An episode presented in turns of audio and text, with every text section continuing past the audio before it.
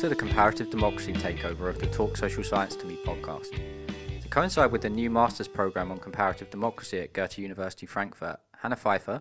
Hi. Julian Garritzmann. Hello. And Rikki Dean, that's me, are bringing you a short series of podcasts on key issues in the field. We're beginning with three topics. In episode 3, we'll discuss democracy in relation to foreign and security policy. In episode 2, we examine the relationship between democracy and inequality. And in this first episode, we start with the deceptively difficult question of how to conceptualize democracy.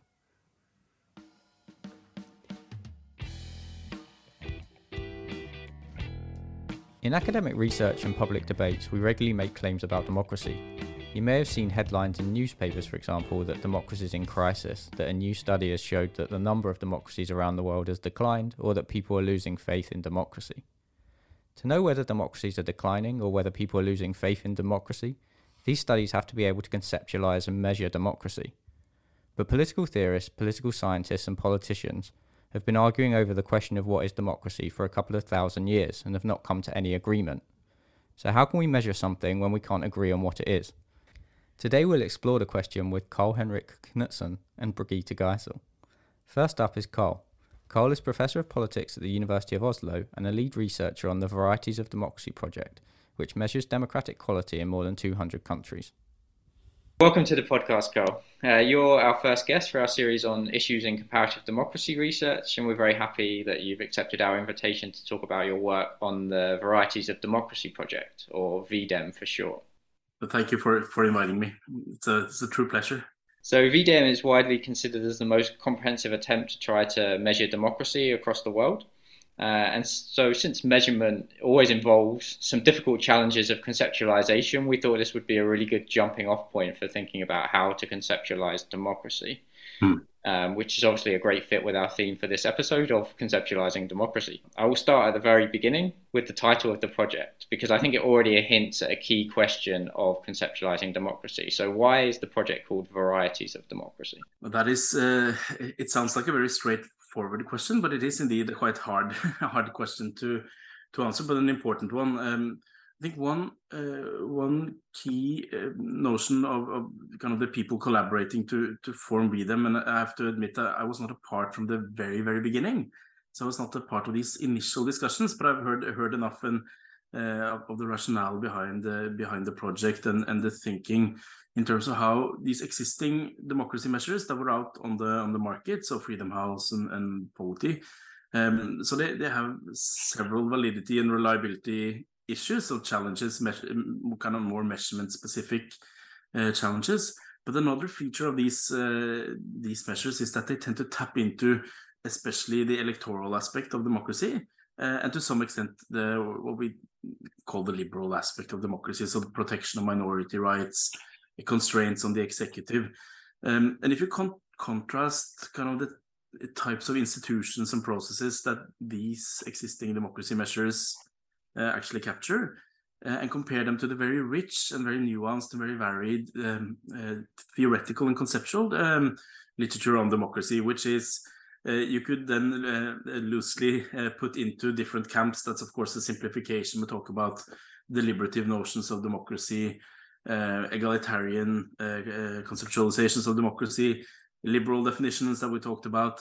Um, so the the core idea of, of VDEM is to collect very specific institutional measures on a whole range of institutions that at least some scholars would say are relevant to democracy. So not all scholars would say that all VDEM measures are relevant to democracy, but uh, some people who uh, kind of uh, uh tend to have more uh, egalitarian definitions of democracy would find some indicators very, very relevant for their concept of democracy. Others who, who uh, think about democracy more in deliberative terms will then focus on other indicators. So basically, by covering a wide uh, variety of indicators, you can basically take these uh, indicators and construct very different definitions uh, or measures that capture very different definitions of democracy. So this is the notion behind the varieties of democracy project. So just being uh, aware and, and recognize that there are different definitions of democracy out there in the theoretical literature, and giving then researchers the tool tools to measure these very different definitions of, of democracy um, which has which has a common core, but but then also have some very specific uh, specific elements to them. Yes, one of the things I thought was really interesting about your response is you said you were sort of collecting these different definitions of democracy and the different indices that make up VDEM. Um, and then different researchers use can use them differently based on what they think is important about democracy. So this is quite interesting in the sense that it gives other people the sort of bottom up opportunity to define democracy. But then I guess there's also a question of because VDEM produces its own reports, right, on the state of democracy in the world and so on. So there's a kind of interesting question of how do you or how does the VDEM project use these different elements um, of the, the concept of democracy when it's producing those reports? All right, that that that's that is a very good observation. Um, I think so for for both VDEM researchers and also uh, people in general, when we look at kind of the use of VDEM indices, uh, it's very easy to point to examples both of kind of the work of VDEM researchers and and others who have used the very different definitions or very different measures of democracy, like kind of the entire range. But as you were indicating, uh, there is a, there is a focus, there is a concentration in terms of the number of papers and also in, in the reports that the VDEM Institute in Gothenburg, which is kind of the headquarters of VDEM, uh, the report that they are producing focuses on mainly liberal democracy and, and a lot of the research focuses on electoral democracy. So a more kind of narrow uh, definition of democracy that takes away some of these you know, additional components and focuses on contested free and fair elections. Measures that in a fairly broad and encompassing way, I should say, with kind of in, taking into account freedom of expression, freedom of association, everything that's important for elections to work, but still focusing on elections. And I think that's uh, to some extent, if you look at kind of democracy research um, as such, a lot of the quantitative literature on uh, on the, the causes and effects of democracy, if you like, have previously used these more narrow electoral measures. And there are good theoretical reasons for doing that as well. I mean, if if I'm uh, trying to investigate the uh, relationship between democracy and the quality of public uh, debate, it would be a uh, problem if my definition of democracy is a deliberative one. Then I'm kind of baking in the outcome of my study into into the uh, into the democracy concept. So you're constructing kind of a correlation by construction. Or if I'm interested in democracy and inequality and I'm using an egalitarian democracy concept, that could be problematic you're doing empirical studies to to use these very broad notions. So you rather want to focus more narrowly at the, some of the core aspects of democracy and then rather ask the empirical question: Does this uh, affect public uh, kind of quality of public debate or or in income or inequalities of, of different kinds. So so it's not that I mean there are some benefits in in these kind of more regression analysis to to make sure that things that you want to assess as potential causes or effects of democracy are not overlapping by construction uh, with your democracy measure. So that's one reason I think to be a bit more conservative uh, when I'm doing analysis on the potential effects of democracy compared to when I'm saying, well, this would be my kind of favorite democracy concept if I were to measure it uh, measure it perfectly. So, so that's more complex measurement debate. But I think your observation is right in that most of the um, analysis using VDEM, there, there's probably the plurality will then use uh, the electoral democracy measure, and then uh, some will use the liberal democracy measure. But there are also other studies who use these different uh, different measures, and I think it's it's extremely interesting when there are good theoretical reasons to expect that the different aspects of democracy relate differently to, to other uh, to other aspects. And, and, so those are some of the most important and interesting papers I've seen come out of VDEM or uh, to the use of VDEM. And you have theories indicating that certain aspects of democracy should be strongly related, for example, to economic development or uh, infant mortality, but you expect different relations for that. That's I think when when you VDEM comes to its full right, when you can use different definitions of democracy and test and see how how they relate to to the same uh, yeah I should maybe stipulate for for the listeners that there's five five different elements uh, or five different indices of VDEM, right? So, mm-hmm. and you've I think you've referred to all of them in your answer. So, the electoral, liberal, participatory, deliberative, and egalitarian.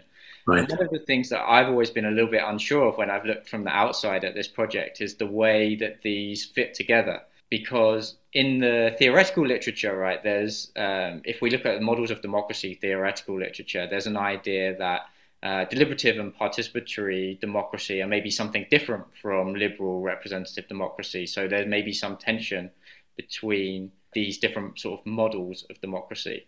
But at the same time, the way the indices are developed, I wondered also whether actually they're seen here as a more additive additive components of a kind of big complex democratic system so that you could add the participatory and uh, deliberative parts on top of the liberal and electoral parts and then perhaps more of everything is is better. And so i wondered whether from your answer it seemed that actually um, people tend to work with the single indices and pick their favorite ones. Is that the way that most people work with it, or do they sometimes sort of add them up together into a broader system? Um, right, right. So, so, uh, but uh, but you're you're pointing to something that's very complex, and and that people uh, in the in the wider VDEM project have spent several years discussing actually exactly how to kind of you have these different traditions who, who, tend then to highlight so if you're writing a theory paper on deliberative democracy then you, you would tend to highlight what's distinct about the, that deliberative aspect aspect. So you would so if i'm a deliberative democracy theorist and i'm writing a paper on it i would tend to focus on what is kind of particular about that uh, notion of democracy. That doesn't necessarily mean that well you can uh, look away from everything that has to do with elections um, I mean, so you have have the public debate, and you can you can deliberate and try to uh, come up with solutions to the common good. But at the end of the day, if if you do that in a system uh, without any contested elections, without uh, broad suffrage, so there's no kind of formal guarantees uh, on, on on that side for for for at the national level for political institutions at the national level. I would have a hard time calling that a demo democratic system, even if it has some very strong deliberative components. So people might might disagree on that, but the, the notion within VDEM is that there is there are some particular aspects to to these uh, kind of the deliberative and participatory and egalitarian uh, and liberal democracy um, uh, definitions. But at the core, in modern uh, states, you will always need to have uh, free and fair elections with with suffrage in order for democracy to work.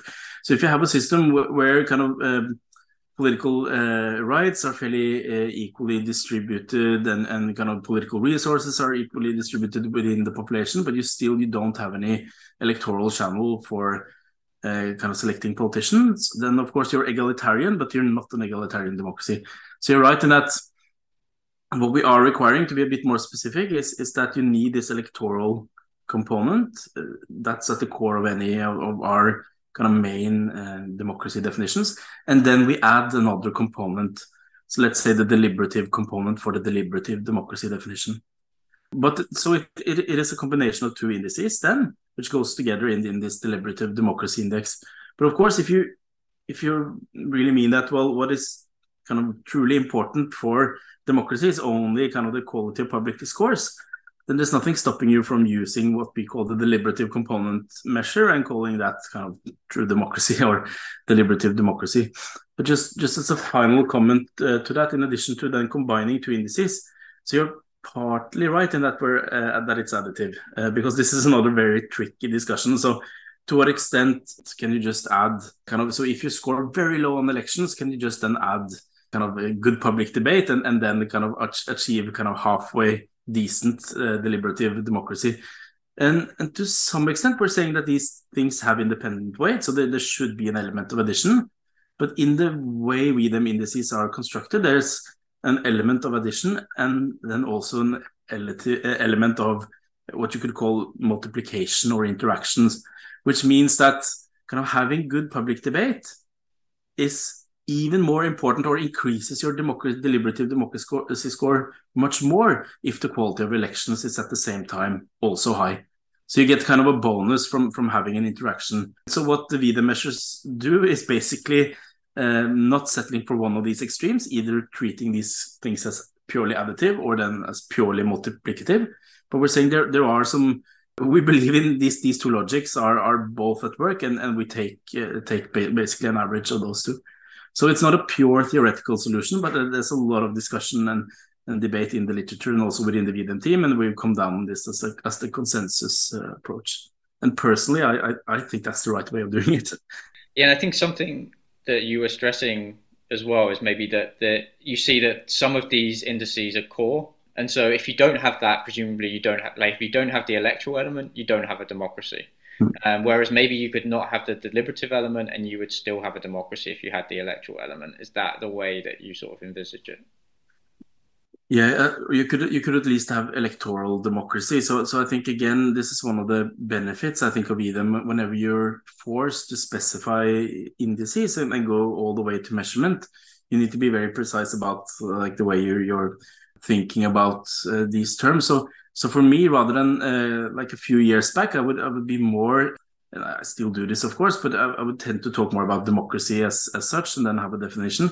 Now I'm more, um, I would typically qualify that and say electoral democracy at the beginning and, and be a bit more specific what I mean with a, with a specific um, concept.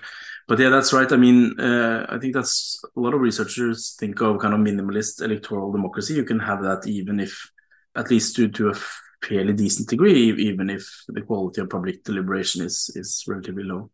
That's that's very interesting. So you would always sort of talk about democracy with the kind of descriptive adjective. You would sort of try to stay away from using the term democracy by itself. I, I, wish I were as consistent as I maybe gave the impression of now. I, I think it's a good thing, at least in the beginning of a conversation, I think to specify what you're meaning with a democracy concept. So this is a like one of my favorite papers. Uh, was a grad student at the, at the University of Oslo. Was the Adcock and Collier piece on I think two, 2001 APSR on, uh, on on concept validity and and kind of how we can can with contested concepts such as democracy, how can we go forward in specifying valid measures, and then basically saying, well, we can agree to uh, disagree on on what the, our favorite measure of democracy is. But now I'm going to give you my definition of democracy, and if if you could kind of give me the courtesy of taking that definition now for uh, for the sake of the debate, and, and we can go on and discuss back and forth whether or not kind of this measure is a good way of measuring that particular concept of democracy. Uh, but still, you could you could maintain your favorite concept of, of democracy, and maybe it's easier than if we call it something Uh, more specific than democracy, like electoral democracy or liberal democracy. But I, I mean, this goes back all the way back to Robert Dahl, right? Trying to talk about polyarchy. In the end, we're all back to kind of using this very familiar word of democracy. But once in a while, I think it's good to specify exactly what we mean mean by it in, in a given paper or a given discussion. Okay, so now I'd like to move on to some questions of contextual conceptualization and the challenges you may be faced in trying to measure democracy across space and across time. So you played an instrumental role in uh, developing the varieties of democracy projects so that it projects back in time, all the way back to 1789 for some countries. Mm. Um, and so I wondered what kind of challenges did you face there? Could you just take our modern concept of democracy and project it backwards, or um, were there some some difficulties in doing that?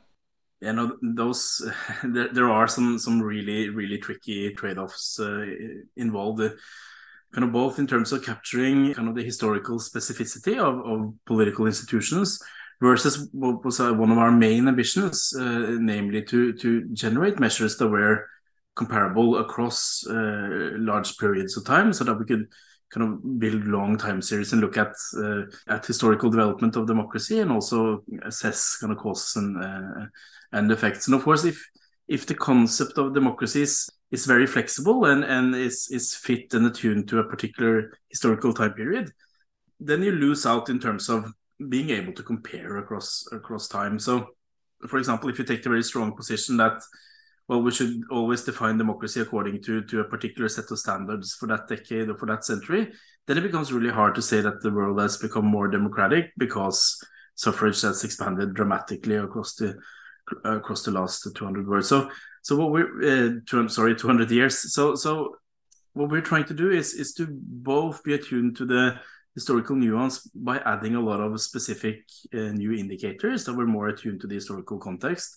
So we did that, which also would allow you to to construct measures of democracy that are more historically uh, kind of taking into account historical context to a different degree. So I can take one one example from my own research on the sequence of state building and democratization for economic development. So then when we draw on 19th century kind of variation in, in democracy, we, we realize that most countries were not very democratic according to today's standards. So then in the in the uh, analysis that where we have to set kind of thresholds for calling a regime either democratic or non-democratic, there are some of those analysis there. We try to dichotomize regimes. There we we try to set a lower threshold because we're using this 19th century vari uh, variation. So we need to have in order to at least have some relatively democratic countries in that period, we need to set a lower threshold. So that's one example of us kind of adapting the measurement strategy to the historical context. But in, in general, I, I think the main ambition is to create measures that are, uh, since they are at a fairly abstract uh, and general level, uh, so they take into account suffrage, for example, if it's electoral democracy or freedom of speech.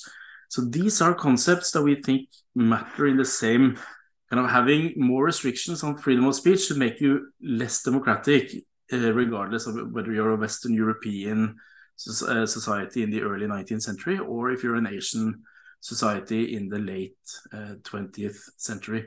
So we're trying to trying to take fairly abstract uh, indicators that are not very specific institutional indicators and put them into these main democracy indices, and then use that to measure across time. But but of course the challenge here is that, for example, things such as scaling becomes uh, uh, becomes a real issue. So if you want to have rich variation in in today's political regimes, so to really differentiate between, let's say, a semi-democratic, semi-authoritarian today pro probably authoritarian uh, countries such as uh, Hungary, right, and and and uh, let's say Denmark, you want to separate a lot there, then you kind of truncate uh, then then it becomes harder to separate kind of countries at the lower lower end of the scale. So if you constructed a measure for historical for the historical period, then you would probably kind of uh, spread out the lower end of the distribution more. So construct a measure where, where it was easier to, to be scored as relatively democratic, if if that makes sense. So if we were to construct a measure that only looked at the historical period, it would be easier to get relatively higher scores than than today. So basically, if we use today's standards, then almost no country were uh, above 0.5 on, on the polyarchy measure, which goes from zero to one before okay. 1900, right? So, so that that's the kind of trade-offs that you that you're facing. Yeah, no, that makes a lot of sense. I mean, uh, were the challenges the same for measuring across geographical contexts as uh, measuring across time? Obviously, at the moment, there's a big decolonization movement in democratic theory and, and mm. in political science, which has sort of criticized particularly the concept of democracy as being a Western idea. And obviously, what VDEM tries to do is measure uh, comparatively across a whole, well, all of the countries in the world, pretty much. Um, so, were the geographical challenges of measuring democracy in different places today similar to those of measuring democracy across time? Or? Yeah, I, I think some some of the challenges are at least uh, similar. So, so especially I think if you're building an index that is supposed to travel across historical periods and uh, across um, uh, continents um, and, and, different countries, I think it's really important to not have too specific measures in there. So, for example, the worst thing you can do is to take a measure that's, for example, holds up. Uh, let's say so. Oftentimes, this, this, is used as a criticism of of either uh, um, Americans, kind of advocating the, the American um, model or, or the British and the, the Westminster model, but also Scandinavians can be quite messianic about their political system. So, so let's kind of, if we want to, if we want to criticize, uh, say Norwegians, which we generally think we're around the most democratic society in the world. So, if we were to build a very Norwegian-centric measure of democracy, proportional representation, consensus, uh, solutions to different measures, uh, constraints on on uh, majorities, minority rights. These types of things would be built into the measure very very strongly, right? So. Uh, so maybe even like the electoral system that you can't have a first past the post system. Um, because most Nor uh, most Norwegian political scientists at least would say that well that's a really bad idea to have an electoral system as in the UK or or the US look at these uh, PR systems they're much better. So I, I tend to believe in that but but still, if, if we then want to construct a measure that's less kind of sensitive to the particular context, what we do is to say, well, there are different electoral systems and there are different institutions that can be compatible with with democracy, but we should instead focus on the more abstract notions of, let's say, electoral violence or or cheating at the ballot box or suffrage rights to, to everyone. So these, I think, these are fairly abstract uh, general principles that I think most people, democracy scholars, regardless of whether you worked uh, like a hundred years ago or or today, or or especially if you work kind of across uh, across the geographical context, you would say that well these are these are relevant and important. And then uh, different scholars would tend to uh, in different regions might tend to abide by by slightly different concepts of democracy. So, so it might, for example, be that participatory democracy is bigger in certain parts of Latin America than than it would be in in Europe. And I think this is another then benefit of VDEM, uh, the fact that you have some camps advocating different democracy concepts, and they have tended to be geographically clustered. That could be because of acad academia fun uh, functioning differently, or just because different ideas of political systems are, are prominent in, in different uh, uh, regions. And then at least we have the different varieties that can be, be used to capture some of this institutional variation. But I, I do actually think the first point is, is more important to when you build general indices to try it's good to be specific but you can be too specific and as, uh, if you if you then allow for a certain type of institution to be equated with a high degree of democracy you should at least think twice and say well are there other types of institutions are there other ways of resolving these issues of representation and participation that are perhaps used in different countries in different historical periods uh, that are equivalent and, that should be also be included. So yeah. just to finish with one anecdote from the historical VDEM project when we we try to make measures on on kind of ways of voting for example. So so how can you do you cast a physical ballot? Do you um, do you, do you uh, raise your hand? Do you, do you vote by voice? And then it just kept popping up examples of, of different ways things had been resolved in Bolivia in the 19th century or in Serbia in a particular decade, right? So, just off, off the top of my head, um, we learned a lot about different ways in which political institutions can can work and and, and resolve these issues of, of voting for, for, as one example. So you need to be attentive to context, and oftentimes we have to moderate and adjust our questions in the historical VDEM period to to capture the historical period. So we did have adjusted questions. Yeah, that's really helpful. So I guess the imperative is to try to identify the norm behind the institution rather than focusing very specifically on a specific institutional realization of a form of democracy and using that as a blueprint is a kind of bad way to go. That was a really, really nice way of putting it. Uh, I, I, should have said that. Uh, it was a much more condensed, better way of saying what I, what I was trying to say. So thanks. So I also wanted to just touch on before we finish autocracy as well, because obviously one way that we try to identify democracies sometimes is to say how are they different from autocracies. And you've also done a lot of work on autocracy, so I thought it would be interesting to get your views on that. Is there a sort of defining feature of how to distinguish between a democracy or an autocracy?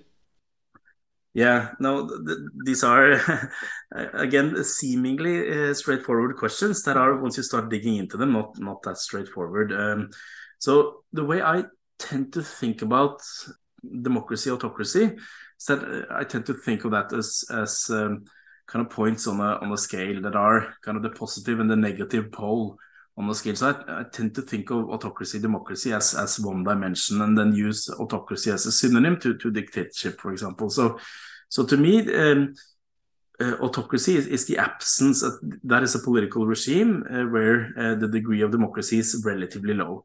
Democracy is, uh, if not absence, the degree is relatively low. So I tend to think of it as a scale. So you can have degrees of democracy, and if you have higher degrees of democracy, you have lower degrees of autocracy, and vice versa. Mm -hmm. And then for convenience, we often try to set a cutoff or a threshold on that uh, that scale. That's that's one way. I, uh, so some people think of this as kind of this is a categorical variable. So the Adam Przeworski way of thinking about it. Uh, I don't buy that. So I, I, tend to think of this as continuous concept. But at, at some point, we we often for convenience or for matters of analysis or just for matter of communication language, we need to divide regimes along this scale into into two camps and call them autocracies and democracies.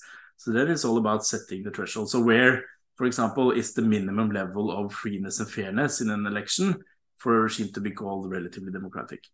So so that's one the easy uh, answer. Uh, but then, if you look at this this camp of regimes that score relatively low on democracy, and which we call autocracies, basically by their absence of free and fair elections and and, and widespread suffrage, right? So so we're defining a, a big chunk of, of political regimes. The vast majority, if you look historically, uh, even if you only go back into modern history, most countries lack in degree of democracy.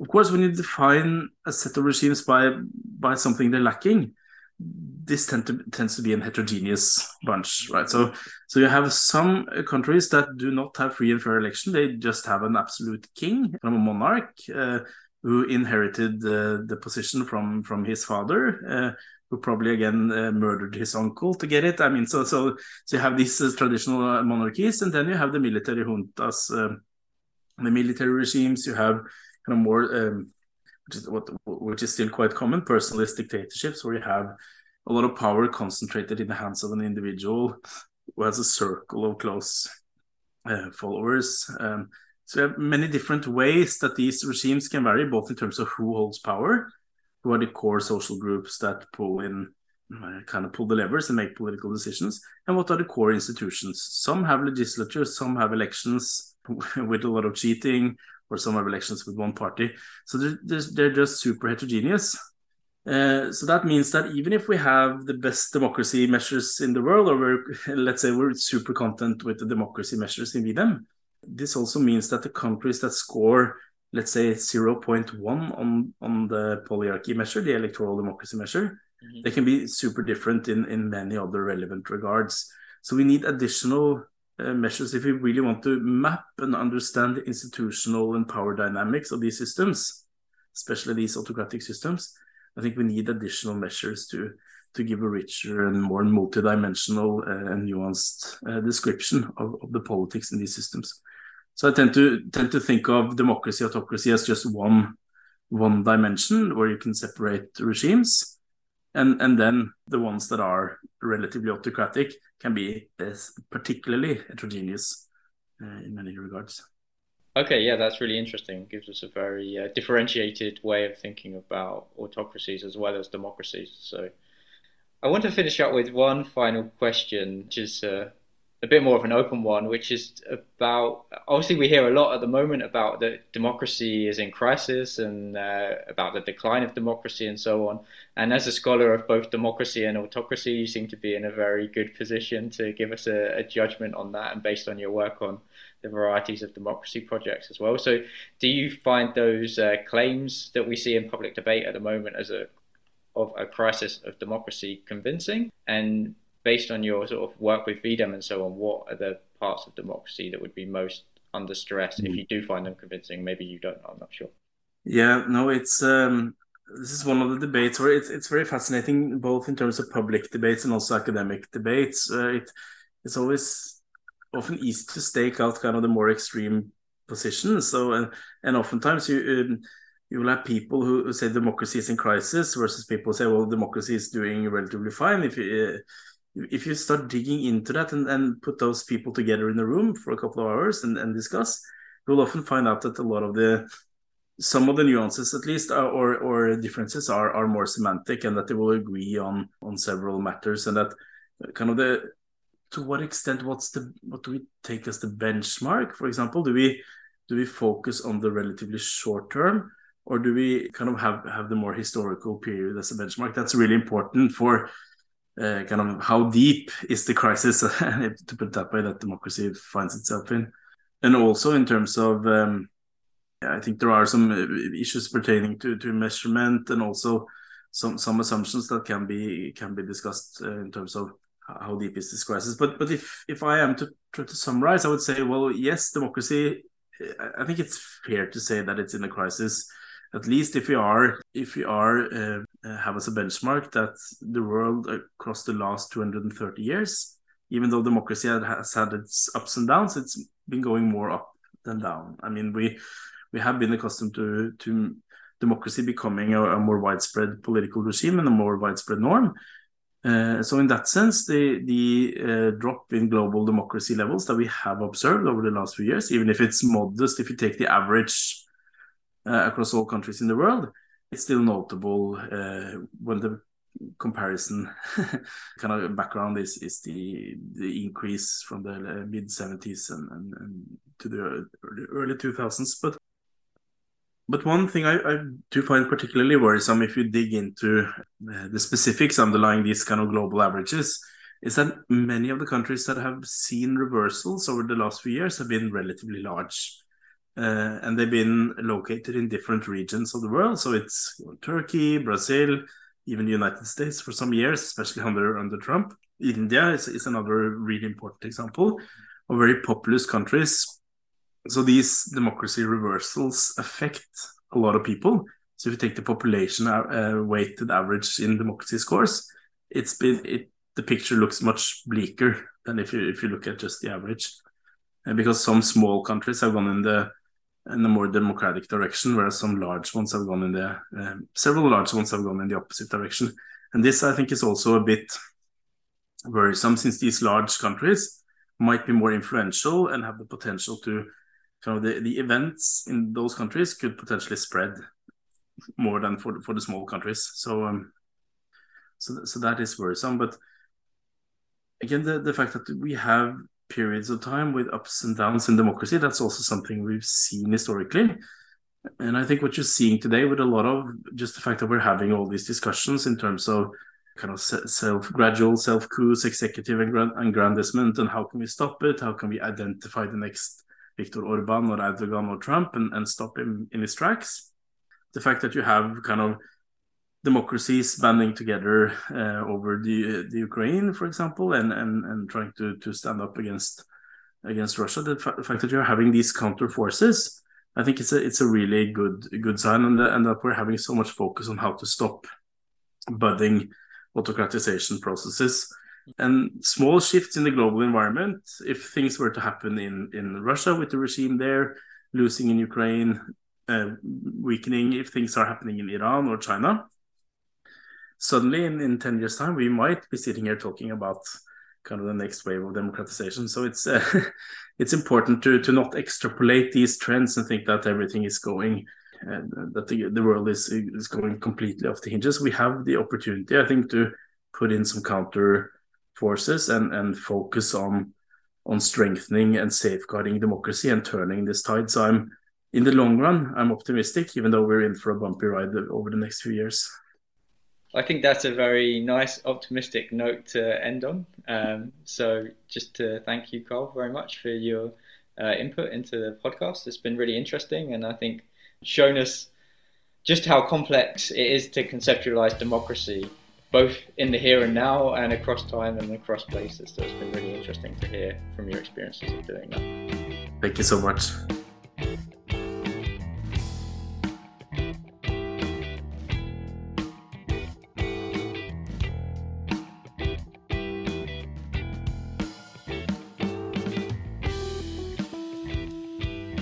We're now going to talk to Brigitte Geissel. Brigitte is Professor of Politics and Sociology at Goethe University, uh, where she heads the Democratic Innovations Research Unit.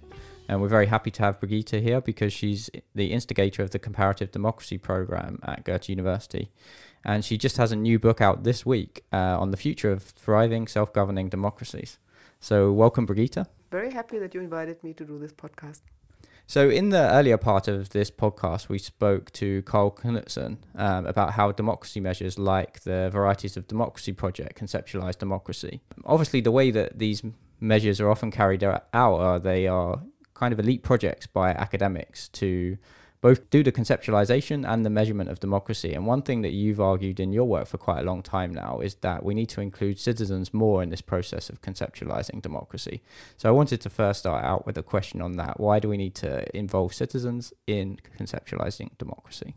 First, when we think of democracy as a rule of the people, this does also include, from my perspective, the way democracy is set up, the way democracy should look like. It's not only about being responsive to policy preferences of citizens uh, or other preferences, it should also be applied to democracy itself. I always say that democracy is not a board game or a card game where citizens should just learn the rules set, set up by some democracy designers and then follow those rules and obey them and everything else they do is wrong. It should be also the case that citizens are involved in deciding about how they want to live, how they want to be governed, or having a better word, how to govern themselves. Um, I think democracy is for, by, and uh, with the people to rephrase Lincoln's famous saying. Um, so that's why I am convinced that we need more citizens' involvement.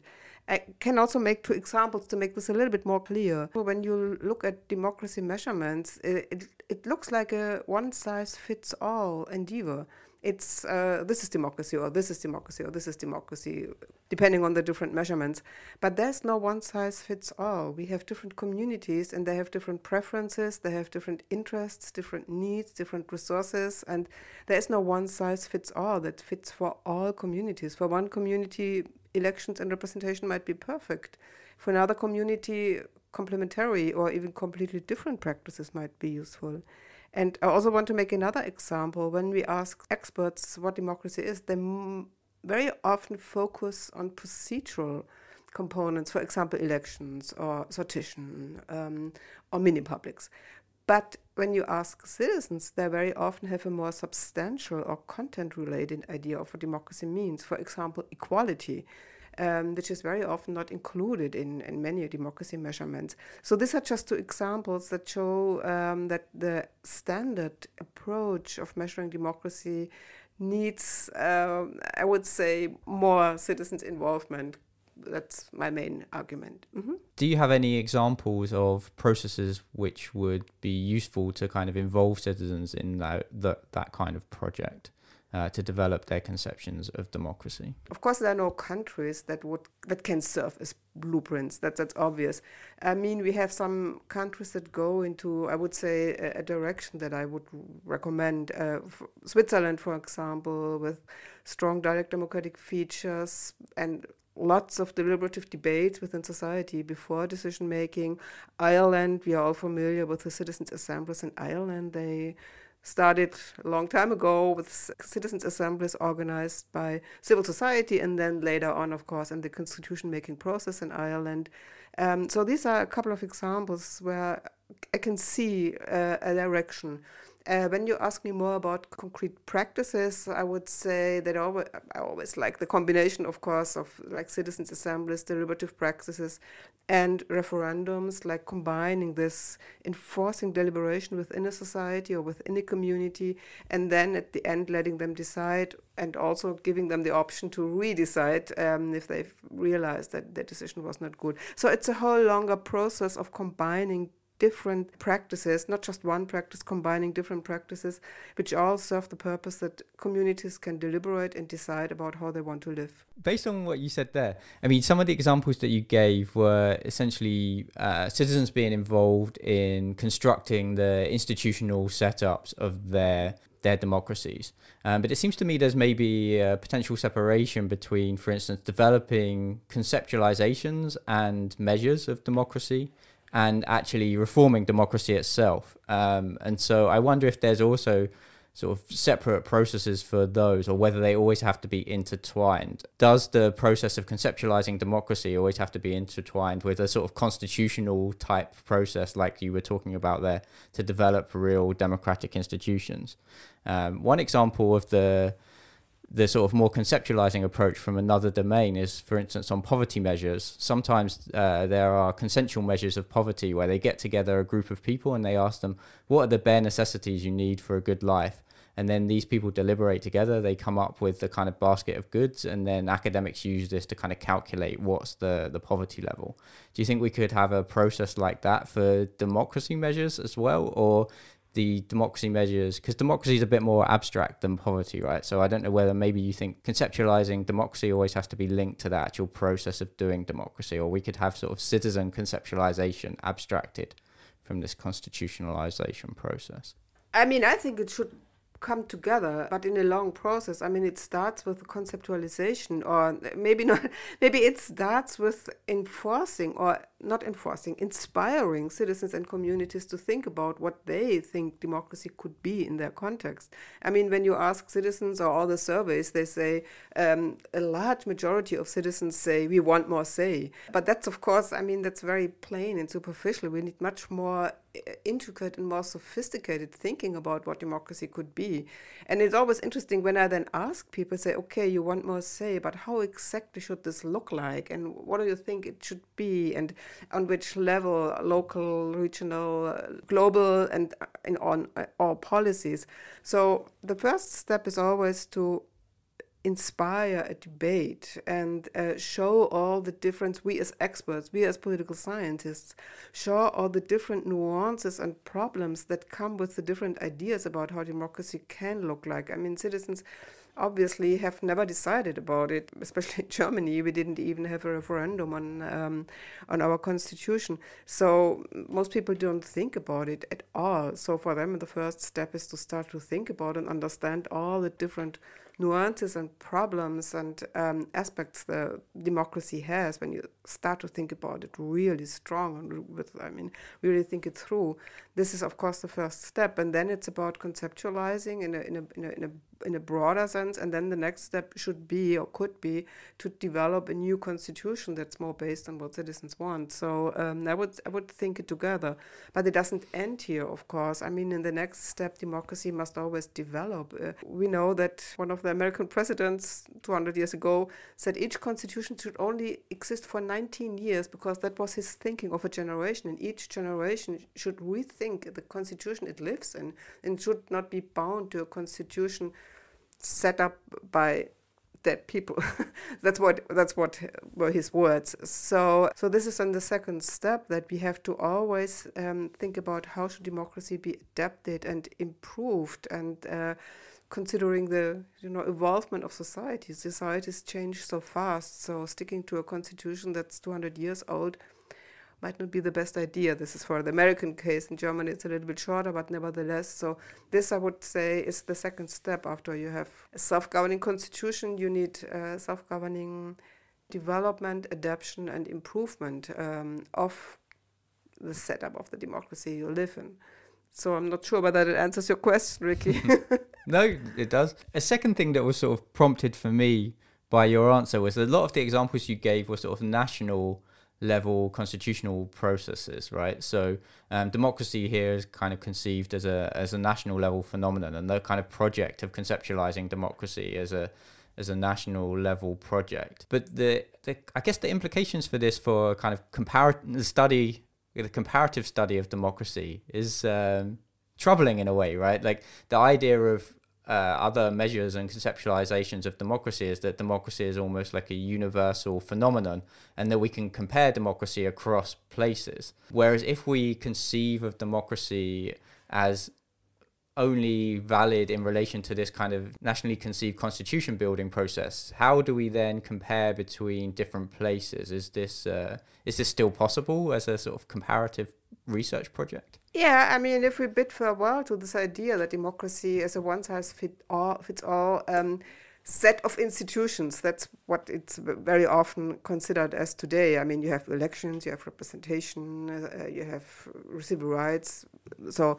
Um, so, but when you kind of bid farewell to this idea that democracy is always a set of certain institutions that have to be available, uh, we can talk later about, about requirements, for example, civil liberties or human rights, which I think are not discussable there, must always be there. But okay, I come back to the question. So, when we bid farewell to the idea of uh, democracy as an institutional setting, um, then we can be much more open to ideas how else we could measure democracy. I just make an example. Imagine a local community that decides that for its context, it's best to have sortition, public deliberation, and referendums, so they have no elections. But the community is, in, the small community, the village is embedded in a state that has decided to live with representative democracy as a state. And then this is embedded in a European, for example, union or another uh, bigger regional um, And this decides to have a mixture of deliberation, elections, and referendums. And then you have the global level.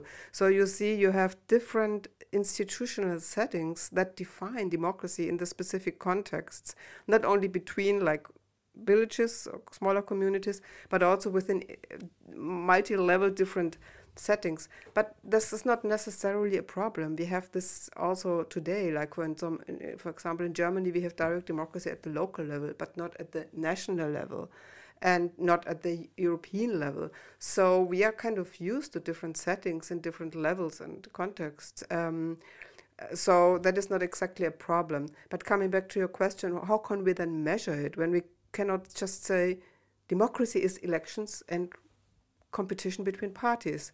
Um, because then this one village that decided to have no elections would not be a democracy, mm-hmm. considering when you use this measurement. So we would need other measurements, which could, for example, but I haven't, to be honest, I haven't really thought it through. It could be more the perception of legitimacy from citizens' side. So we could say, does the do the citizens living in this community, village, or state or global consider their system as legitimate. Um, you could also say, are they happy? uh, would be another, um, so more their perspective.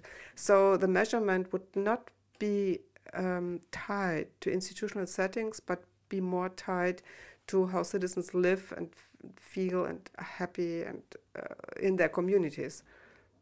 As I've said, I haven't thought this completely through, but this is an approach I would like to elaborate more on. Okay, yeah. So the sort of defining characteristic would almost be citizen perception of the democratic system or their political system's responsiveness mm-hmm. as a measure of exactly. quality of democracy between mm-hmm. uh, different different locations yes. and across different levels and so on. Yeah, exactly. Something that you mentioned in that answer was about the kind of core elements of rights human rights in particular to your your conception here of democracy. Um, and of course, you do give us a conception of democracy in one sense fr- from the book, this idea of democracy as self governing. So I wondered if you could tell us a bit more about this. Is there some sort of core element of democracy that is untouchable by, mm-hmm. by citizens, or do they have free reign to define democracy in any way that they want? yes, no, they don't. They have no uh, free. Um, I think the the complete baseline that is not touchable and that is needed for self governing is, of course, human rights and civil liberties. it's not possible, you cannot think about any kind of democratic living together that is without these civil liberties um, and human rights. Of course, I'm very aware that civil rights and uh, civil liberties are contested concepts as well. I mean, for example, for some people, to own your individual property is like a civil right or a human right, even. For others, it might be not. I mean, you could imagine a community that decides to have no individual property and still could be a community. Or same sex marriage is another example. For some people, for many people, it's like a basic human right. For other people, it's not a basic human right. So what I say is, I'm well aware that it's disputed what are basic human rights, but I'm sure we can agree on uh, most human rights and civil liberties, and this should be untouchable. Uh, they are just requirements to make self governing work at all. You cannot imagine a community without freedom of expression or freedom of press uh, that, that can be self governing. It's just impossible. They are requirements to make self-governing work. You also obviously have the concept of thriving democracies. Um, so is thriving also a kind of core element of democracies, or do you think about thriving democracies in a different way from from self-governing democracies? What's the relation between those two things? There's a close relation, but I, uh, I mean, I was very struck by like Walt Whitman and, and others who talk about this concept of thriving, or Derrida about democracy is never finished. So thriving includes these two concepts. On the one hand, it's not on the one hand. First, it's like prospering, it's flourishing, but uh, second, it's also always improving and trying to be better. Um, and these are the two components I think are very important to always have keep in mind that democracy is never finished, it's never ended. That's not just what I say, there are lots of philosophers who agree with that concept. And I just want to strengthen this and always to strive for uh, improving the democracy we are living in and never having the feeling now it's set now it's done we have elections we have parties period uh, no that's not what i think democracy should be it's always it's always an ongoing dynamic endeavor Okay, yeah, and that fits with the arguments you were making earlier about this kind of constitutional process not being set in time and being continually updated and monitored. And exactly. Mm-hmm. This answer brings us on to the question of uh, reforming the democracies that we have at the moment, um, which many people seem to feel representative democracy is not working too well at the moment. Um, and there are many, many proposals for different kinds of institutional reforms to democracy. Um, in the book, you talk about a number of them, and you say a tendency of these reform programs is to focus on one specific practice of democracy. So, to base uh, the idea of a new vision of democracy around uh, sortition, for instance, the random selection, using random selection of citizens to make decisions. And you kind of criticize these these approaches which focus on one practice. So, what do you think is problematic about that? I think they mm, have a kind of paternalistic approach. They say what you need as citizens is, for example, an, an, open democracy or a deliberative democracy or a deliberative system or sortition. I mean, these are very prescribed concepts of democracy which might not fit into each community. So, if I think we con- should consider this more as a buffet, like lots of different ideas, and helping communities to think what's best from their perspective and in their context. So, what I criticize is this paternalistic approach, this idea that we as experts can say this is the best way. Now we all need sortition. Now we all need mini publics. Now we all need a deliberative system. Or now we all need expert uh, expertocracy or now we all need direct democracy this is not what uh, this is this is the what I criticize this paternalistic approach, and I think it's much more important to provide ideas um, what could work how which kind of practice would work how in which community and as i've said develop ideas how to provide space for citizens and communities to discuss and deliberate what would be best for them. So this is my basic uh, critique there's this paternalism idea, and I guess something that you were also referring to earlier, I guess, is that you feel that a thriving democracy would maybe made up of different combinations of practices. So I think earlier you talked about the combination of, say, randomly selected deliberation practices with referendums and with uh, representative democratic mechanisms as well. So is that also part of the critique that you want to see a sort of more differentiated democracy than, say, one that's based around sortition or one that's based around elections or? Yeah yeah yeah sure. I think uh, a democracy can never be based just on one practice like elections or sortitions or mini publics that that that can never work. That's that's just impossible i think. Um, so yes i think it's good to have this concept of combinatorial democracy, how I call it. So, democracy that combines different forms of practices and uh, sequences and different sequences and rows. I mean, as I've said before, you can have a deliberative, several deliberative, deliberative practices, and you can have a referendum. They can embedded, be embedded or not in a representative system. So, yes, this that's the idea behind it. But as I've said before, I mean, a community might come up with the idea to just have referendums or so. This would also be fine. That's I'm not prescribing that it must be combinatorial, but I say that we need to start this process, a combinatorial um, approach. That's uh, I think it's necessary. We cannot just start with a referendum, for example. We need deliberative practices beforehand. That's what I said at the beginning that we need to deliberate first and then of course make the decisions uh, help communities to go this way um, so yes, for the, for the start, I think we need this combinatorial approach very much so with different practices.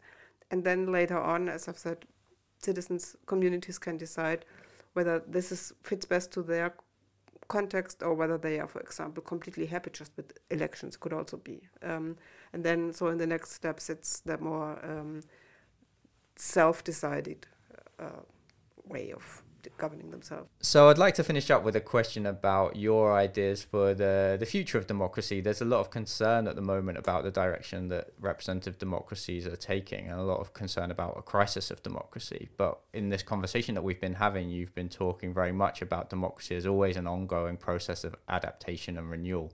Um, so the final question to you is: What do you think about the prospects of thriving dem- democracies in the future? Are you hopeful or pessimistic about the the prospect of a thriving democracy? I think this is the only hope we have to uh, think about democracy as a thriving, ongoing, dynamic process. Uh, I think it's very obvious that we need some change and we experience lots of changes. I mean, the party landscape is uh, changing like crazy all over the world. Uh, parties, you know, come up, emerge, and they die, and uh, established big parties become small parties or disappear. So, this is just one example how democracies evolve anyway, whether we want or not. Um, so that's uh, that's just given. And I think the idea of thriving democracy to make it more adaptable to what citizens want or what help them to think about what they want. I think this is um, this is the hope we have. This is this is the future. I mean, we, from my perspective, going on as we do now. Um, is just a little bit of mending, uh, little with little plasters or bandits, um, which will not help on the long run. I mean, having more parties and more parties or more expertocracy, that that will on the long run not really work. So I think yes, we, what we need is exactly this: more self-governing, more convince or helping citizens and communities to think about yeah how they want to govern themselves, and that's I'm sure that's the future. Otherwise we will have more and more problems, and democracy will be less and less uh, successful. okay, wonderful. Well, thank you very much, Brigitte. It's been great to talk to you, and uh, I'm sure we'll all be hoping that in the future we'll be living in thriving democracies. thank you very much, Rikki, for all the great questions.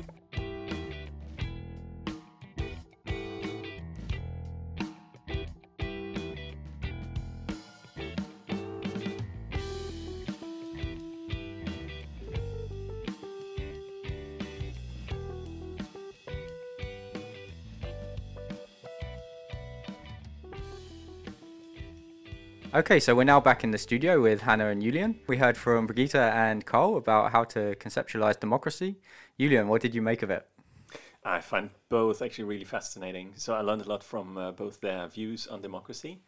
But one thought I had, or one question where I would have liked to discuss even more, and maybe uh, the two of you can can offer some thoughts, is um, on Brigitte's concept of democracy, that seemed to me a very demanding concept, right? So we are assuming that citizens have a lot of knowledge, a lot of information, that they do not only care about specific policies, but also care about the political system and can somehow uh, conceptualize how the political system should look like, what type of democracy they want.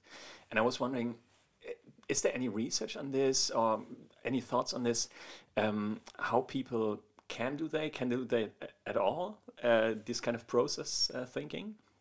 And maybe as a sub question to that um, doesn't that bias us somehow towards more educated voters so that more informed and more educated voters are much better at doing this? Maybe Rikki you want to kick off?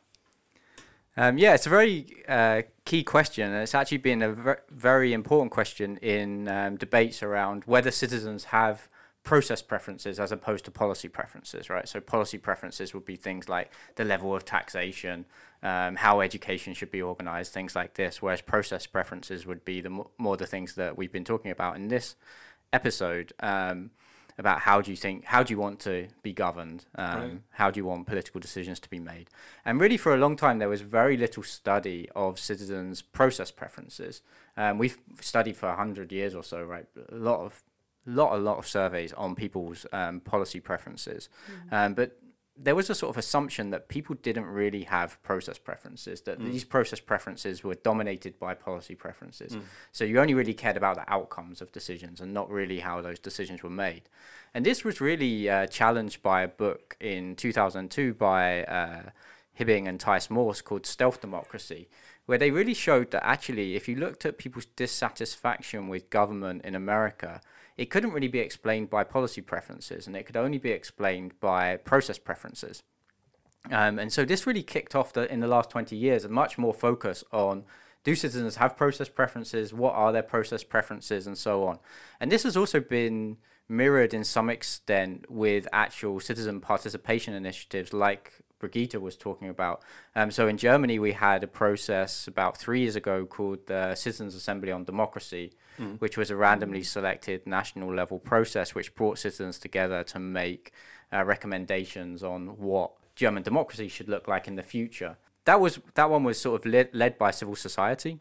Um, and there's also been other ones in other countries. Um, I think Brigitte in her interview mentioned the uh, the situation in Ireland where there have been these citizens' assemblies on uh, the constitutional mm-hmm. convention in Ireland, which looked at various different constitutional issues. Some of them were more oriented towards policy issues, like should there be gay, gay marriage or should abortion be legal. But some of them also focused on process issues.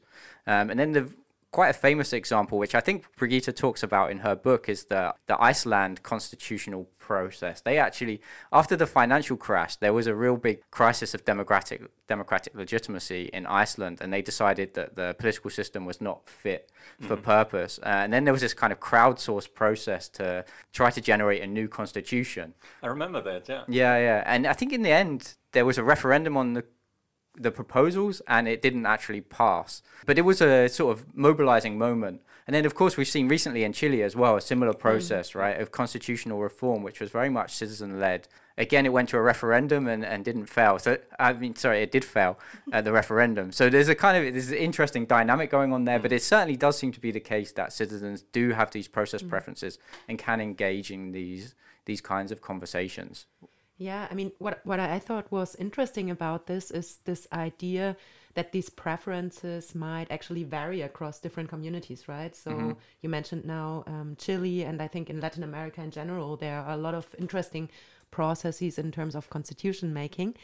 Um, but I was wondering in um, Brigitte's approach, um, how would she actually draw the boundary of such a community that would then, you know, self govern or engage in this sort of reflexive process? Because she mentions that there are several levels uh, to this. Um, and we tend to think about the national level. She also mentions the more local level. But still, I think there is this general problem that is also, I would say, a very old um, political theoretical problem of how you actually define the demos in the first place. So the sort of self constitution um, of the community that would then, you know, try to to govern themselves. How how would you do that, and how would you also make sure that certain mechanisms of exclusion don't already happen at this very important first step, right? I mean, obviously, the the boundary problem, as it's called, has been a very long discussion in democratic theory for for a long time now. So um, I don't know that there's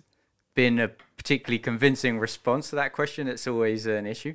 I mean, I guess if we look at what's happened in practice, often in some sense the political community is already self defined because um, we're not usually starting from scratch, right? Like the, the political community has to be brought into being from nothing. Um, so if we think about this process in Germany, the Citizens' Assembly on Democracy, I mean, Germany already exists as a mm. political unit, mm. and the mm. question is, how do we want to reform the democracy of Germany, not who is the who are the Germans? I mean, this would be a kind of obviously interesting question uh, where there's been thousands of uh, years of political battles to define who are the who are the Germans.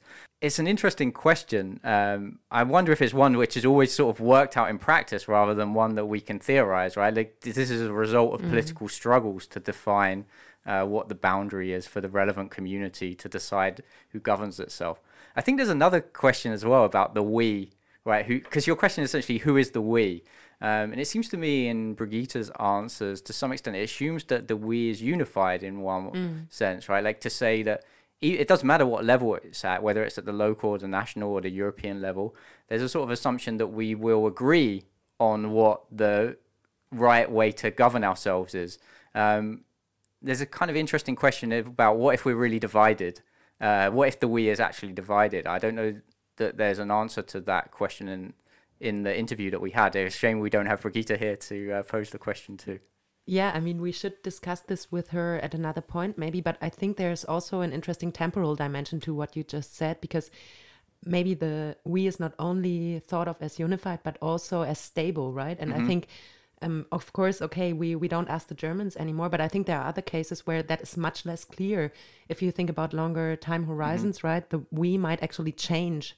And I mean, we've seen this in, in various, uh, let's say, uh, variations um, where women then mm-hmm. were included and um, people of color were included, migrants become included or excluded. So I think the the we also changes um, over time. Yeah, and we can also see this uh, in live political issues at the moment. Um, so obviously, the war in the Ukraine. Uh, this is some extent a question about Russia actually thinks that Ukraine is part of the Russian we and not a separate we. And then uh, I'm British, you may be able to tell from the accent. So uh, in Britain, this is a live debate at the moment, right? Particularly. Uh, precipitated by Brexit. There's an idea that Britain is a we, but Scotland is definitely, or at least some people in Scotland are definitely saying, well, maybe we're not part of that we, maybe we want to be our own we. And then there's a similar question with Northern Ireland. Is Northern Ireland part of Ireland or is it part of uh, Britain? Um, and obviously there was a, a long war over that question. So it's a very, it's often a very difficult uh, thing to actually determine. And it's maybe not as stable as we think. We tend to think of nation states as very stable mm. entities, but actually they're not as they're not as stable as they seem in one specific moment. Uh, it also made me think about size, right? So shouldn't this somehow depend on the size of the community? I guess this in ancient philosophy you have this work that a uh, city state shouldn't get too big because otherwise you don't know everyone anymore mm-hmm. then you can't be one polity right and of course that's a big discussion for big nation states um, particularly um, and I thought that Hannah's question was also aiming that direction. Should it actually be on the national level or local level? Shouldn't it be very complex and complex multi-level governance systems? I don't know if there's also lots of work on that, uh, on what's actually the right level to do democracy. Um, yeah, I mean, that was something that Brigitte touched on in the interview a little bit, right? Like she definitely sees it as a uh, complex multi-level governance yes. system in which the levels mm-hmm. can have different kinds of governance mechanisms. And then I guess you would have very you would as an individual you'd belong to various different communities which would each define uh, what kind of governance system they want. But there would obviously be quite big tensions, I think, if the local level governance differed very substantially from the from the national level governance and so on. Um, I would say that the in most debates there actually isn't much discussion of this multi-level question. We sort of mm. default to thinking in national mm. terms, mm. right? We we have a tendency to think about democracy as a nation-state concept, um, and I think this actually structures often the way that we conduct these debates. And there's much less discussion of um, both the local level and then obviously the transnational level mm-hmm. as well, particularly with issues like climate change. I mean, as Hannah was saying earlier, there's big implications about uh, who is the we there? You know, national. I mean, a good example is the decision of Germany to phase out nuclear power, right? Um, and this was partly based on uh, security concerns, but of course there are nuclear um, reactors in countries which border Germany, which would have just as big effects on those communities as the ones in Germany if there was a big problem. So it's not really within Germany's capacity as a nation state to free itself from the threat of nuclear a nuclear accident, right? Um, and there was this big debate recently. I think it was the Swiss who wanted to put a nuclear waste facility very close to the border of Germany, and uh, this was this made the the national news here, right? So these kind of questions about uh, what's the relevant what's the relevant level for thinking about ourselves as a as a political community clearly mm. uh, are much more complex than just the, the national level. Yeah, but still, I, I have to say I find the idea quite intriguing you know to to start thinking about who actually participates in conceptualizing democracy right and i think that's also a link to your conversation with carl because um, one question that I particularly liked is when you asked him, you know, what kind of understanding in this diversity of democratic conceptions does VDEM actually uh, use when mm -hmm. they publish their reports? And our colleague Jonas uh, Wolff here at the uh, same department at Goethe University I think he has published some articles that sort of argued there's still a liberal electoral bias in empirical studies of democracy. And I was wondering, yeah, to, to what extent does it actually make a difference who works on these projects? So could, could we, for instance, imagine that if there were more scholars from the global south with other conceptions of democracy being, you know, more present there, um, would we then see other conceptions be used in, in empirical studies? So, what, what do you think? I mean, if we say that, you know, it would make a difference if citizens uh, came up with their conceptions, it should also probably make a difference who among scholars comes up um, with these uh, conceptions, no? Yeah, that's a very interesting question, actually. Um, I think, particularly with relation to Latin America in the sort of early 2000s, there was a huge amount of experimentation with uh, more participatory forms of democracy in Latin America, both particularly in Venezuela, um, Bolivia, and Brazil. And some of these went hand in hand, particularly in, I think, not so much in Brazil, but particularly in Bolivia and uh, Venezuela, with weakening of the sort of constraints that define liberal democratic governance, right? So, uh, weakened constraints on the opposition, some suppression of media, and things like this. But alongside uh, really quite innovative um, and interesting reforms of democracy to make it more participatory and particularly to bring in indigenous communities um, who had been excluded from the previous more liberal democratic model of governance. And these were all, almost always represented in democracy measures as a weakening of democracy in these places. Mm-hmm. Um, I mean, in Venezuela, we've definitely seen that play out, right? Now, Venezuela has become a non-democratic regime, you'd have to say. But this is not necessarily the case in mm. Equi- uh, in Bolivia um, and Brazil. Obviously, Brazil just had a, a difficult period, uh, or is going through a difficult period, you would say, but it hasn't descended into an autocratic regime. So there was a really interesting dynamic of democratization and de-democratization going on and the way that we measured it sort of presented that picture in a very specific way um, based on this sort of yeah assumption that democracy is liberal democracy um, so i think in democracy measure it's certainly the case that uh, there's a there tends to be a over focus on liberal democracy. I guess this is again Carl was saying that this is something that VDEM itself is trying to challenge by bringing in these other mm-hmm. elements. I think if we go to the question of uh, citizens' process preferences, um, there I actually don't think there's such a strong tendency because their representative democracy is taken as the status quo. So actually, a lot of the research has been much more on do citizens have preferences for other forms of innovative citizen participation or direct democracy or a more sortition based orientation to democracy or a more technocratic orientation to democracy. So, yes, we've, we've actually seen uh, focus on, I guess, other forms of democracy which aren't liberal democracy, um, which is quite interesting. This has partly been driven by the fact that the people who have been interested in these questions are people who kind of want to reform the democratic system or are concerned about the technocratic attitudes of citizens that they maybe don't have very democratic attitudes. But here, what we find, right, is that there's very much this kind of models of democracy idea. And this is something we also talked about in relation to VDEM. Um, so you have this idea that there are different models of democracy. There's a participatory model of democracy, a deliberative model of democracy, uh, a liberal democracy, uh, and so on. Agonist democracy would be another one that we haven't talked about. Direct democracy. There's I mean, there's hundreds of these models. Jean-Paul Gagnon has this project to map uh, democracy with adjectives, and I think he's now up to five thousand different uh, different models of democracy. This also, in a way, is quite interesting because it's one way of structuring the way that we conceptualize democracy, which maybe actually doesn't correspond to the kind of complexity of the democratic systems that we live in. Right? Like we don't really just live in a participatory democracy or a minimalist democracy or a deliberative democracy.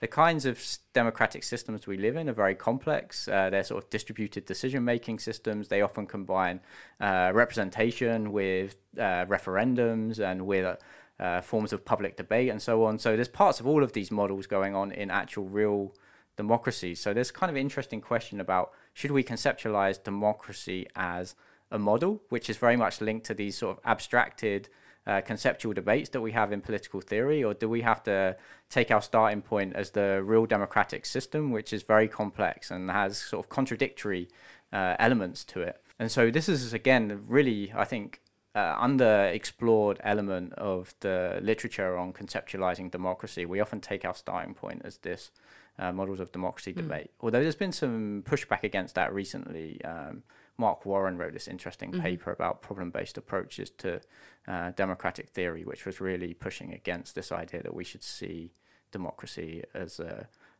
or the choice of democratic governance as one between these different discrete models of democracy.